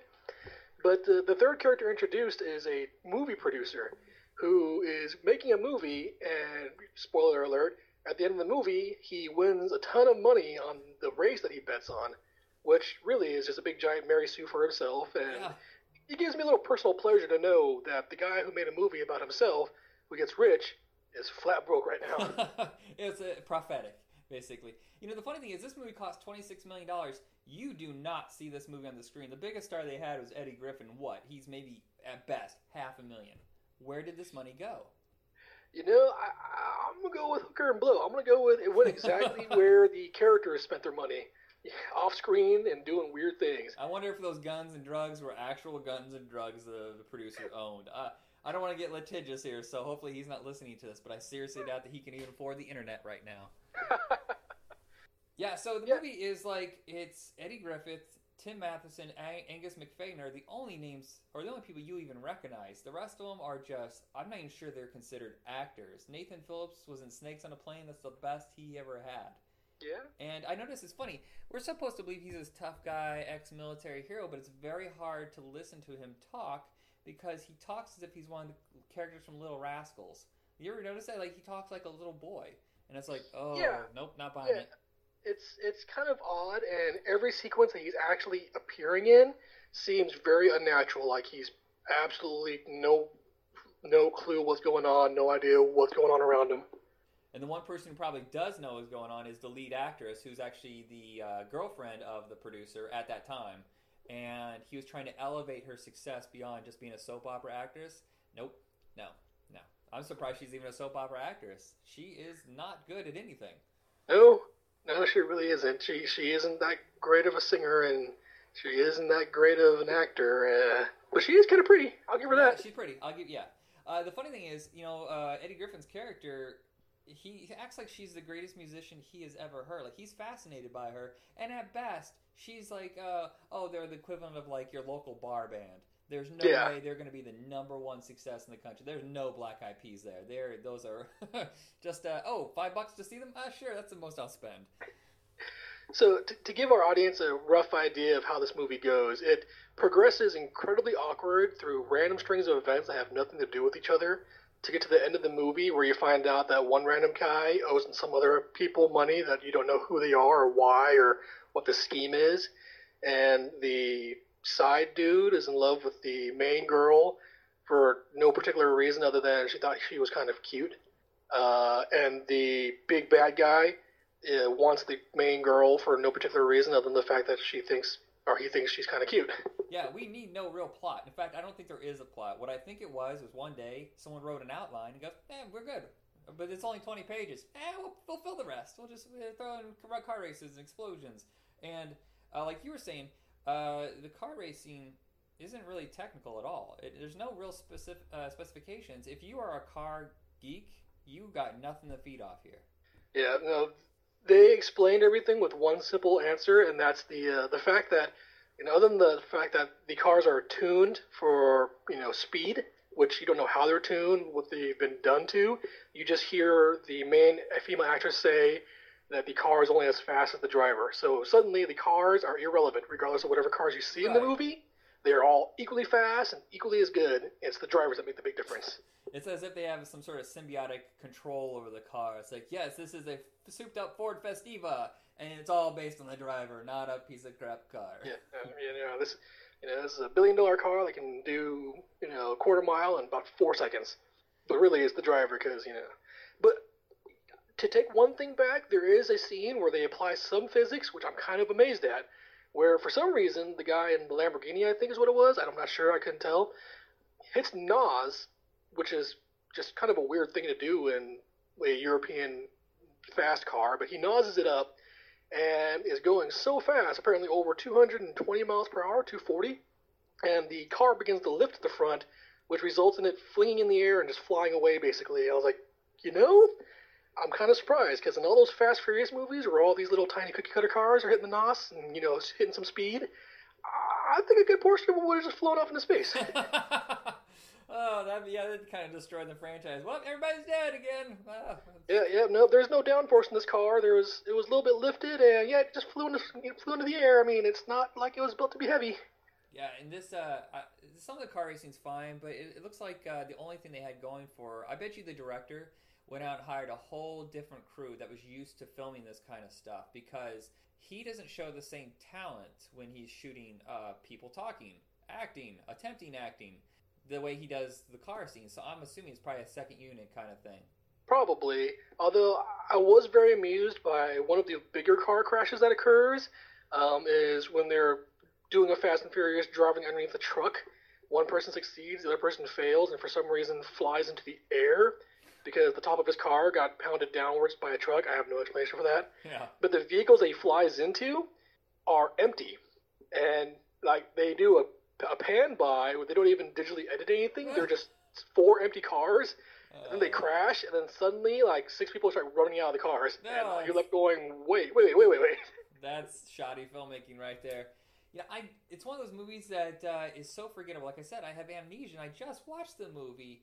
Uh, I, it's just ridiculous. You had I had to go back to Wikipedia to even get like a follow up. It's like, oh, that's right. Those actors were in it. That's that's right. That's what happened. I forgot. You know, you just remember like bits and pieces, and that's always a sign of a bad movie. Yeah, no, there's there's not a single person you care about. There's no storyline to follow any line of thought. They keep introducing new characters where they'll have a random flashback to make them relevant, but you still have no idea how they're relevant. Like the main character, the girl, her dad is killed in an accident apparently, and the guy that caused the crash in the rally race accident is racing her in the final scene, and he dies randomly, and you are supposed to feel like something was accomplished here, but really, you don't care about any of these characters. Yeah, it's a it's one of those movies. that just feels like uh, nothing is filled in. It's just like I said, it's just an outline. Uh, it, it, it, I can't even call it technically a movie. Yes, it's it's 85 minutes long. It uh, has beginning and end. That's it. and one last beef with this movie, real fast. At the very end of it, for some god awful reason, the two main characters uh, get fast cars at the end and they race for oh, no yeah, reason at all. what? I remember that, and I didn't understand what the point was. Like, what what what's the context here? Is Yeah, like we both know that the girl was a fast racer, but the dude, to the best of our knowledge, went off, joined the military for 40 years, came back, killed a bunch of people, used C4 explosive to blow up a gate. Like this is a block of C4, which a block of C4 can blow up a house. You blew up a gate and a lamppost with two blocks of C4. I can't begin to explain how wrong that is. the fact that he's even allowed. Uh, do we even know he has a license? We're assuming he knows how to drive. And Yeah, he's so it's- young that I just assumed he went straight to the military and never even bothered to get a license. or something. But yeah, it's ridiculous. It's- They they had no idea what they were doing. He was just basically honking his own horn that entire movie. All right, so that's red line for us. Now for the big epic disaster, Speed Racer. You know, they called this movie Speed Racer, and yes, Speed Racer and his family was in it. But if you really want to know what this movie is, it's Hot Wheels, the movie. Oh, it totally is. I thought I was watching a racetrack and watching little cars spin on it. It, it feels like an animated movie, so I'm not sure how to feel about this. The Wachowski brothers are probably the most frustrating. Actually, are they even called the Wachowski brothers now? They're just called the Wachowskis, right? Because one of them's now switched over. I think, or something. I have no idea. Uh, Speed Racer, it it plays like a low budget animated movie, the kind of thing that you would see um, direct to video. Like, oh, Hot Wheels the movies on the shelf at Target, premiere, woo! That's the kind of way the special effects look most of the time. But then you have real actors, decent name actors, and a lot of action going on, and it's like the directors didn't know what they were doing. I called it a candy coated nightmare. That's the only way I can really reference the movie. It's just it seems like a mess. Yeah, if you were to take uh, Wreck It Ralph and jam those racing sequences into the movie, uh, let's say Fast and Furious 1, there's racing going on, and there's some really cartoony stuff going on. So if you were a fan of the first and second Scooby Doo movies, live action ones, you'll enjoy this. Right. But if but if you can't cross that border of this isn't a real movie, this is just a really long live action cartoon, you're going to despise yourself for even looking at the cover. Okay, so the first time I watched this, I was in misery the whole time. In fact, I'm not even sure I finished it. Now, I watched it all this time, and I remember 15 minutes into this texting you going, Oh, I remember what I hated about this movie so much. But I finished it, and you know what? There are a few things here and there that I do like. Um, I hate the fact that the action sequences are um, it just they're a confusing mess to the point where I was actually getting kind of like vertigo and nausea from like this Yeah, constant spinning. I'm like, I, I, who's who? And uh, but I did like the humans. I, I would watch an entire movie with that little boy and his monkey. Those Right? two together were the best part. If you gave them their own spin-off, I'd be like, I'm down. But yeah, the no, I, the, the the boy, the monkey, and John Goodman. Like I, I liked his character the entire time, especially when he was in combat. Oh yeah, he's great. And you know, Emile Hirsch, he's not a bad actor. I'm never going to say he's a terrible actor, but this feels like the wrong role for him. It doesn't seem like something that uh, is up his. Uh, well, what's the word I want to say? Up his creek. I I can't even think of a word. Uh, wheelhouse. uh, I'm stupid. I'm gonna go with Ali for this one. All right. Uh, I hate when words, like obvious words, everyday words, like just completely like go by. I can't, wait, wait, wait, wait, hold on, and then I, I got nothing. Yeah, that's where you have to just wing it and say, you know, up his banana hammock, something that's comfortable but not really as comfortable at all. We'll just go with that. Uh, you know, Matthew Fox isn't bad, but it's uh, if you had never seen Speed Racer, which at the time I had never seen the cartoon, I just started watching it recently. And uh, hint, hint, everybody, we're going to be doing an episode of Back in Tunes this week with Speed Racer in pole position. Uh, yeah, you, I- you have to watch the cartoon to watch this movie. Otherwise, it's it's just gonna left field you the entire time. But it was so obvious from the get go that Matthew Fox was his brother. It was like the most obvious. Like, are we supposed to be surprised? I don't know what's going. You know, it just seems so insanely obvious. Yeah, and that's kind of they they did a lot of throwbacks to the cartoon specifically, and that was one of those ones that was so obvious in the cartoons that everyone was just clear about that, and so. Uh, they did similar things in this too, where they just flat out, it's like, you know, we're just going to go with that same scheme of this is going to be so blatantly obvious that we're not even going to try to hide this fact. We're just going to make it so that the main character is too dumb to figure out one plus one is two.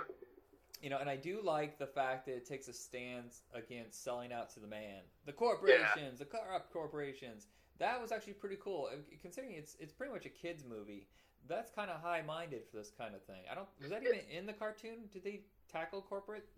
I don't think so. No, I think that's something that was kind of interjected into this because that wasn't a huge part of the cartoons that I recall. And uh, um, who's the villain? He's like I, he- he's a character actor you always see in like British stuff, but uh, man, Oh. he gobbles up the scenery. He doesn't chew it; he swallows it whole. Yeah, no, he he uh, he is definitely just stealing the show for his role. He played he played a great villain. Like I liked the way that they brought him in, where he was your everyday friendly, lovely gentleman, and just turn around on you I'm like, wow, this is a good peak in industry right here. Yeah, I mean, the reason it's a mess is like a the, the point of the movie is the chase sequences. Nobody goes to these movies to see people sit in a room and talk. They Yeah. go to watch the car chase sequences, and they're uh, headache inducing. They're just a gobbledygook of random stuff stuff flying at the screen. Was this movie in 3D? I don't think so. I think this is before the advent of 3D. If it was in 3D, I don't know if things would have been okay for people at the end of it. No, I think heads would have exploded in the theaters. Like I don't know. I mean, imagine Michael Bay's Transformers, where it's just a bunch of metal rolling around everywhere. You really don't know what's going on half the time. You just you just kind of look for colors and assume that they belong to the right people. Yeah, you know, I've uh, I've said this about the Transformer movies. Um, I can't tell who is who when they're fighting. It's just a mess, and I go, you know what? The only real Transformers movie is the 1986 animated one. We're good. I'm Mhm. out. You know, and, and there was a reason why they made them big giant blocks of colors because if they were all just pieces of metal that collided against each other, you literally can't tell who belongs Yeah. to who. It's just twisted metal on each other. And why is it so long? It's so insanely long. It's like two and a half hours of nonsense. I'm like, this could have been easily 90 minutes. It, it was it was clearly three to four episodes jammed into one. It- It's very episodic. It's clear when one episode ends and the next one starts up. Um, but uh, I am a little saddened by the fact that they don't explain his ability to. So I'm gonna go ahead and let you guys know if if you like physics, don't watch this movie. It will make you cringe the entire time. But uh, the entire time he's flipping his car and doing flips and backflips and front flips and like horizontal turns in midair. And for some reason, his car is leveling out while everybody else is flipping around and just dying or you know getting ejected into these safety bubbles. But uh, they don't explain at any point any method of controlling his his his jacks, his auto auto jacks, which is what launches the car upwards. Right. He just hits a button and they go, and he just happens to flip the way that he wants to. Yeah, it's ridiculous. And how is he not throwing up by the end? He does so many flips that like I can't tell which way is up. You know, I gotta pull And- over. and and the drifting, the non-stop drifting. You know, it's like you know, there's there's certain instances where you know rally racing, you're drifting. Uh, it's very popular in Japan, but for an American movie and an American movie based on an American cartoon, a whole lot of drifting for a lot of people that don't really actually like drifting. And Yeah. technically, scientifically, drifting is generally bad on a racetrack. You know, the thing that okay, so the first Matrix is amazing, and a lot of it has to do with the fact that the Wachowski brothers they only had so much budget to get their idea across. They had to like kind of edit and hold back, and what they had, they had to make really, really good. Yeah. And then it was a huge success, and after that, everything they've done has been this overblown nonsense where like, oh, you could edit this out, oh, edit that out. That is way too much CGI. That looks like crap. Somebody needs to. They're the Will Ferrell of directors, where somebody just won't come in and go, hold on, guys, you gotta cut some of this stuff. let's, let's back up a little bit. And I also want to point out that I'm a huge Christina Ricci fan, and the fact that Christina Ricci just a year or two prior did Black Snake Moan, and then comes on to do this movie I know. as as Trixie, the main female interest, is hilarious because she plays her role like Wednesday Addams. I kid you not. yeah, I, I'm not even sure she's appropriately cast for the role. Did you feel like she was good for it? she has the look and the face, but for the way that Trixie is as a character compared to Christina Ricci, it it was really odd because, yeah, like I said, she approached like she would Wednesday Addams, and it was hilarious. I enjoyed it, but wrong for the character entirely. Yeah, they actually offered it to uh, the girl from 24. You know, the blonde girl. Oh, really? I did not know that. Yeah, and then I guess there was a scheduling issue, so she couldn't do it because the shoot was so long that it was going to go into whatever she was working on next. And Yeah. they actually offered it to Joseph Gordon-Levitt before Emile Hirsch, and he turned it down too. Man, just imagine where his career had gone if this had dragged him down. They, it would be a shame. True, true. You know, but despite despite all the hate, you know, like I was a huge Speed Racer fan as a kid, and seeing all the the touchbacks and throwbacks, like I couldn't help but enjoy it personally. Not enjoy it because it was a good movie, but enjoy it because it really was Speed Racer coming back to you again. Yeah, you know, and like I said, the first time I couldn't get through. it. The second time, you know, if you block out a lot of those headache-inducing chase sequences, I really like some of the the scenes with the family. The family is Yeah. really uh, tight, you know, and, and it's all about like them sticking together, having each other's back, and that's not a thing you really see in movies anymore. So I thought that was a strong message for kids. Yeah, and and the fact that you got to see the kid be a kid. I mean, you know, he he defied his pops every now and again, and he was childish and ate candy and you know watched cartoons or anime in this particular instance. But uh, like he was also kind of the innocent core of the group, and he also had aspects that was like his brother, who wanted to be like his brother. Right. So it was cool seeing that. Yeah, impulsive, kind of a uh, fancy-free kind of behavior. The sequence Yeah. where him and the monkey are doing the kung fu thing together and they're flying Yeah. across. That is what it's like being in the head of a child, and somehow they got that right, and so few movies do. hmm That's why I, I wish that we had just been a little more successful because I would love to have seen like at least a direct-to-video spin-off of those two just goofing around. Yeah, right.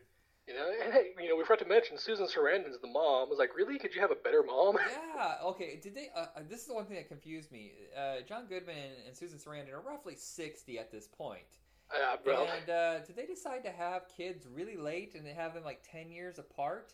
Matthew Fox looks nearly 40, Emile Hirsch looks about 22, and the little boy is about 11. That's a big gap. It is, but you also have to apply the fact that this is based on what like a 70s 80s cartoon, and so they had that same aspect in that cartoon, and you, they were going to match up as much as possible. And even in that instance, it's kind of just you just have to accept the fact that there is an extra kid for some reason because they needed that character for the younger kids to really tie into. Yeah.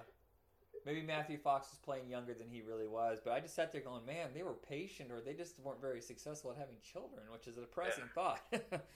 I mean, it's it's just like uh, like the random you know Asian short round character in Karate Commando. You just have to have that young person in there, even though in no way at all possible would you have that young person in there. no, that's dangerous. Or Mr. T. It's like, you're all fighting crime. That kid's eight. He shouldn't be fighting any sort of crime.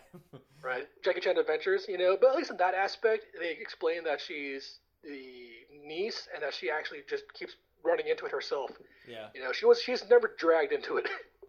I, I think that's it. What we have for Red Line and Speed Racer. Any last words?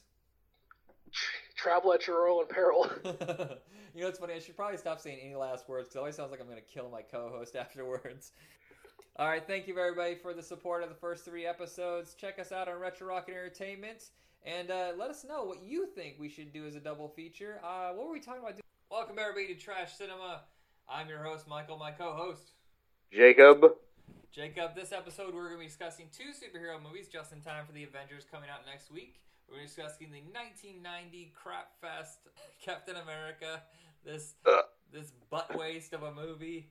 And we're going to be discussing Nick Fury, Agent of S.H.I.E.L.D., which was a TV movie technically. And uh, actually, I didn't hate it as much as I thought I would, but we'll discuss that second.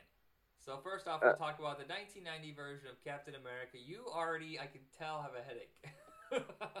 Yes, I know. Hold on. Let me do what uh, Chunk did uh, when he was confessing to the Fratellis. Huh! Huh! Huh!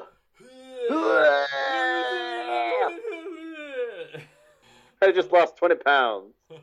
All right, so Captain America. Uh, so there were previous versions of Captain America. It was on TV. It had Reb Brown. Those movies are awful. He didn't even have anywhere near what the suit's supposed to look like. He had a helmet and a motorcycle. Yeah, it was a stupid bike helmet. and, and a see-through shield. So we didn't discuss those, even though those are insanely boring.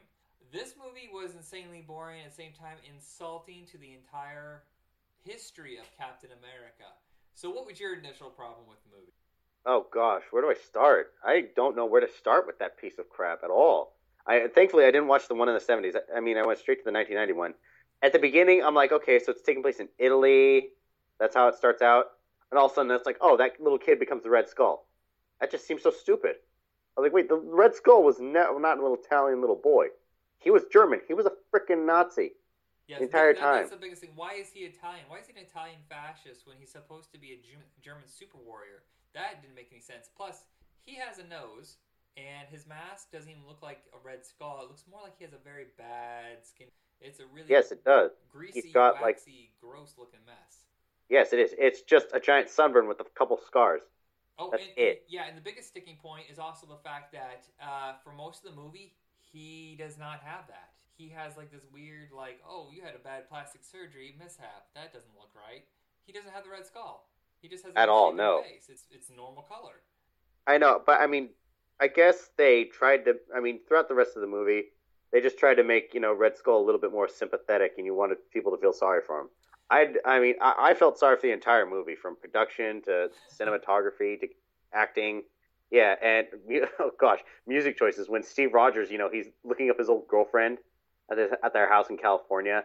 Oh gosh, what was that? The whole thing is just a, a bizarro mess. And then the makeup on his girlfriend from the 40s later, you just look at it going, oh, wow, you can literally see the seams where it was pasted on. It was ridiculous. I know it's just so horrible. All right, so and then her acting when she's like, I, "Yeah, I waited 16 years." I feel so old. You know, the funny thing is, there is there are a few decent actors in this. Ned Beatty, who um, I love. You know, Oh, yes, great God. everything. Ronny Cox is also awesome. You know, RoboCop, President. Cop. You know, Oh, yeah.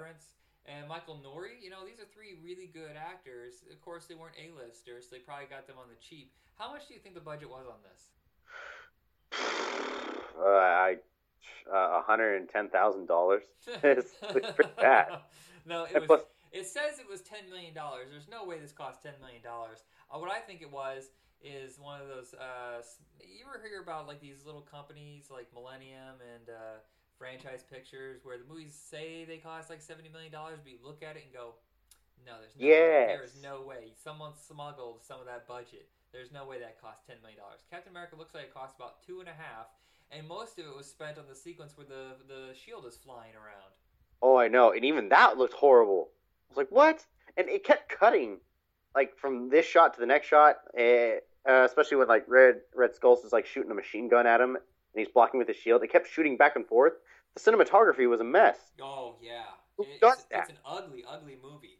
Um, It is. the one thing I will say is, I think the reason that Red Skull it does become somewhat sympathetic is because the actor Scott Paulin, he's not a household name. He's kind of one of those like working actors. He had a bit like a small moment where he was kind of a hot, you know, rising star. He is a really good actor stuck in a really thankless performance. So I'll say that that uh, he does the best he can with what he's. Matt Salinger is pleasant. Uh, he's from uh, Revenge of the Nerds, correct? Yeah, he played Burke. Yeah, he's he's a pleasant actor, so he's a decent fit for Captain America. I wasn't irritated. It's just he doesn't have the power that you and leadership that you expect from.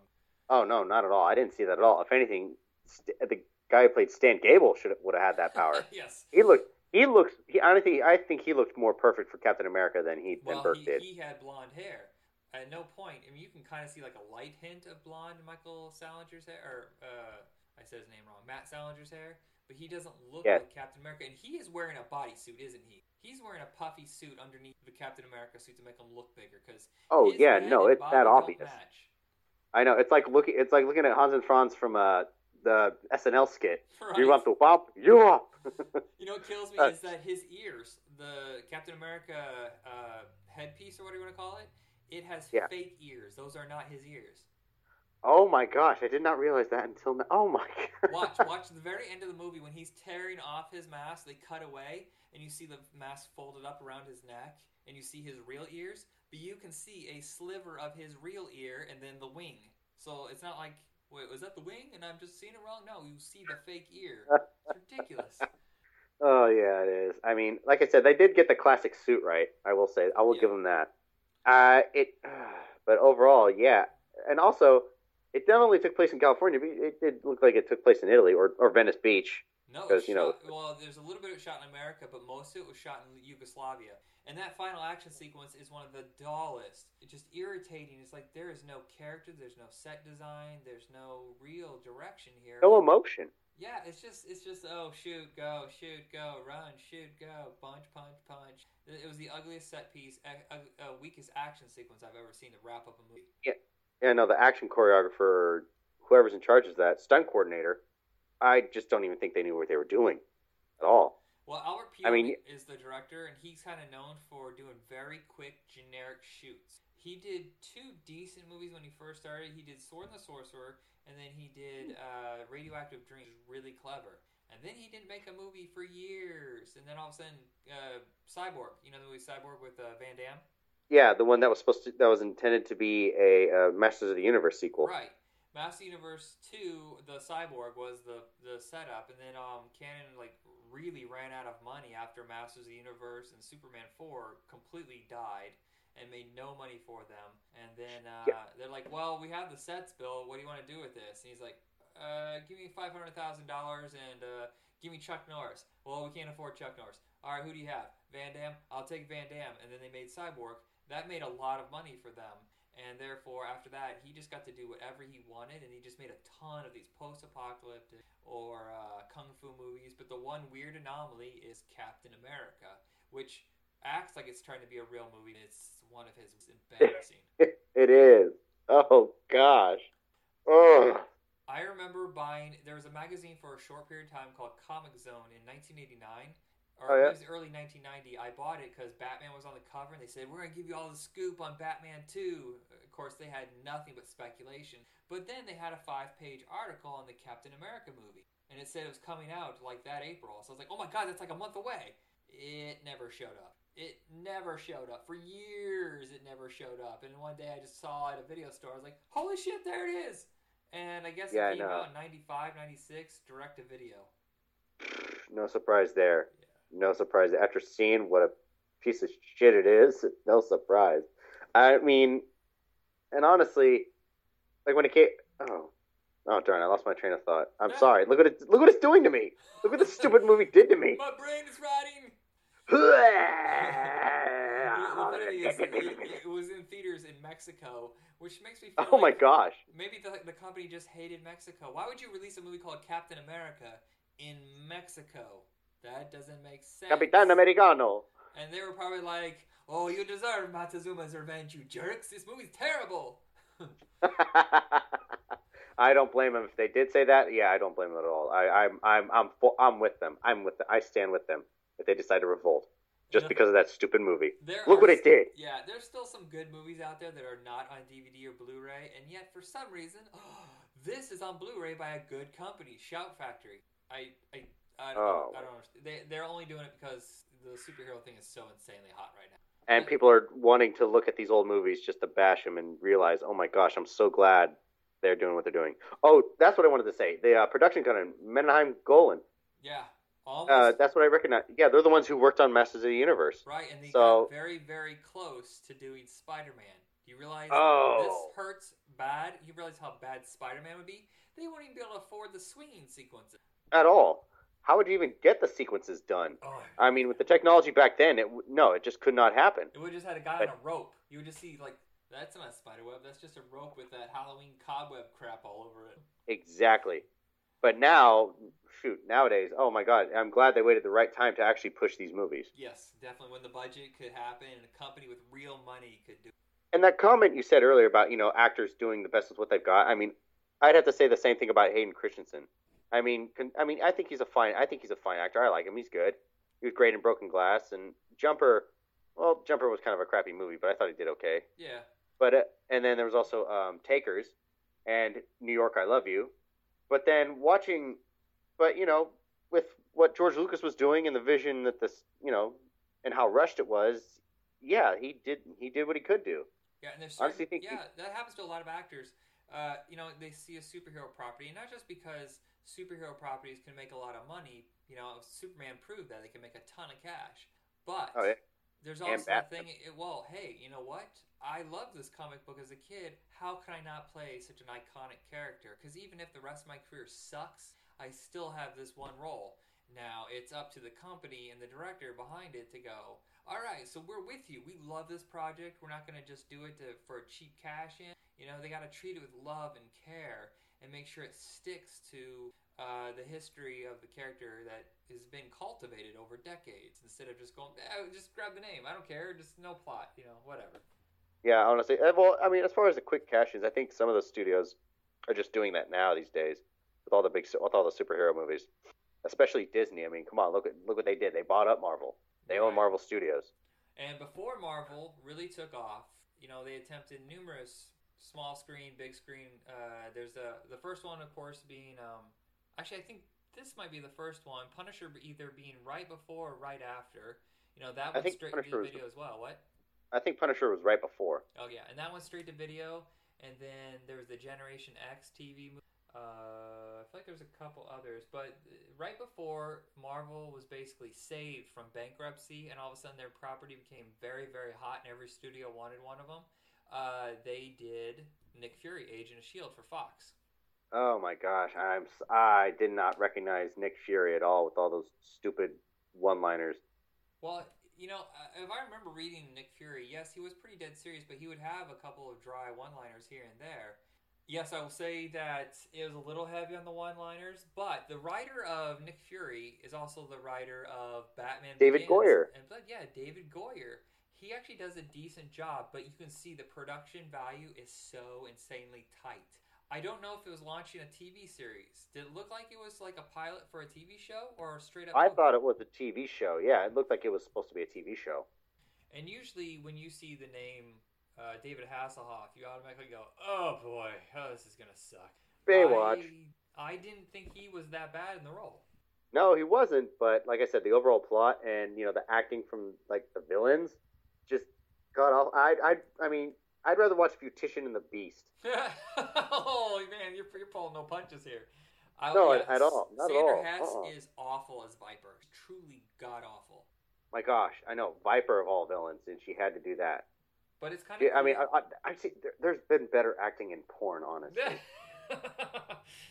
you know the the the fact that they did bring in you know Nick Fury who actually looks like Nick Fury. Uh, David Hasselhoff did a fine job. Uh, they did a decent job setting up what Shield is, and they gave him a major villain, Hydra. A lot of these movies they kind of skip the main villain and say, "Oh, we'll just get him later," or the budget can't afford a really great Yeah. villain. Baron von Strucker, who And- actually he showed up at the end of uh, Captain America: Winter Soldier, you know, overlooking you know Loki's staff and tampering and testing like you know the energy of it, and that's what set up you know Scarlet Witch and Quicksilver. Like the radiation energy from that staff is what gave them their powers instead of you know trying to tie it in with X Men because of distribution Okay, right. okay, I didn't realize that was going to be the twist on that, huh? Yeah, no, I mean if you watch it, the, yeah, you could look it up on YouTube. You can find the uh, end scene, the after credit scene of Winter Soldier. I should actually finish some of these movies. I didn't realize they all had tags. That was kind of dumb of me. Yeah.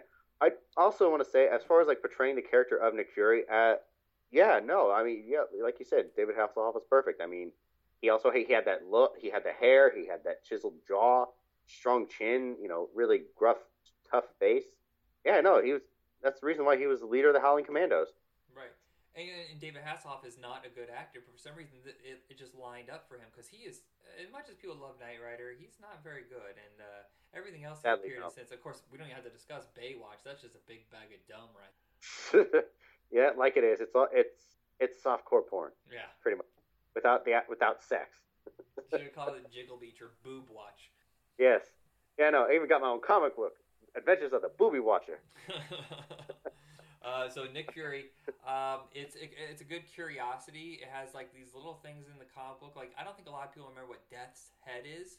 That was kind of a thing going around the early '90s with Marvel, and there's even a Death Head 2 that was like sensational. I don't really know what was going on with that.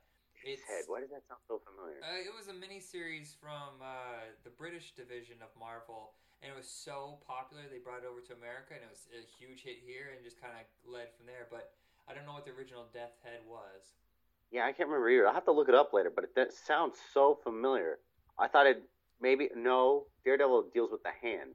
Right, right. No, Death's Head is uh, well. The second one's like a robot. I think it, it, I'll have to look it up. Yeah, I feel like a fool that I don't know what it is, but it's been so long.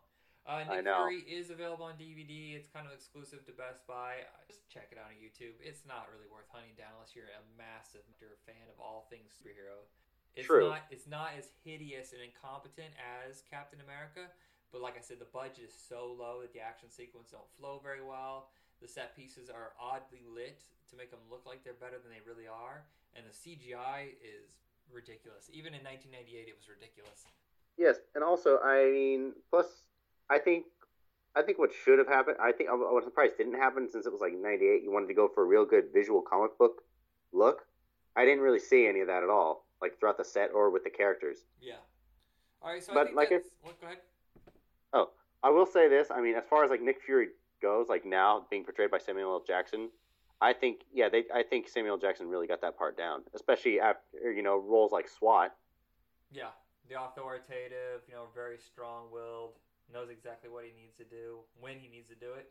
And he's Samuel L. Motherfucking Jackson, motherfucker. oh.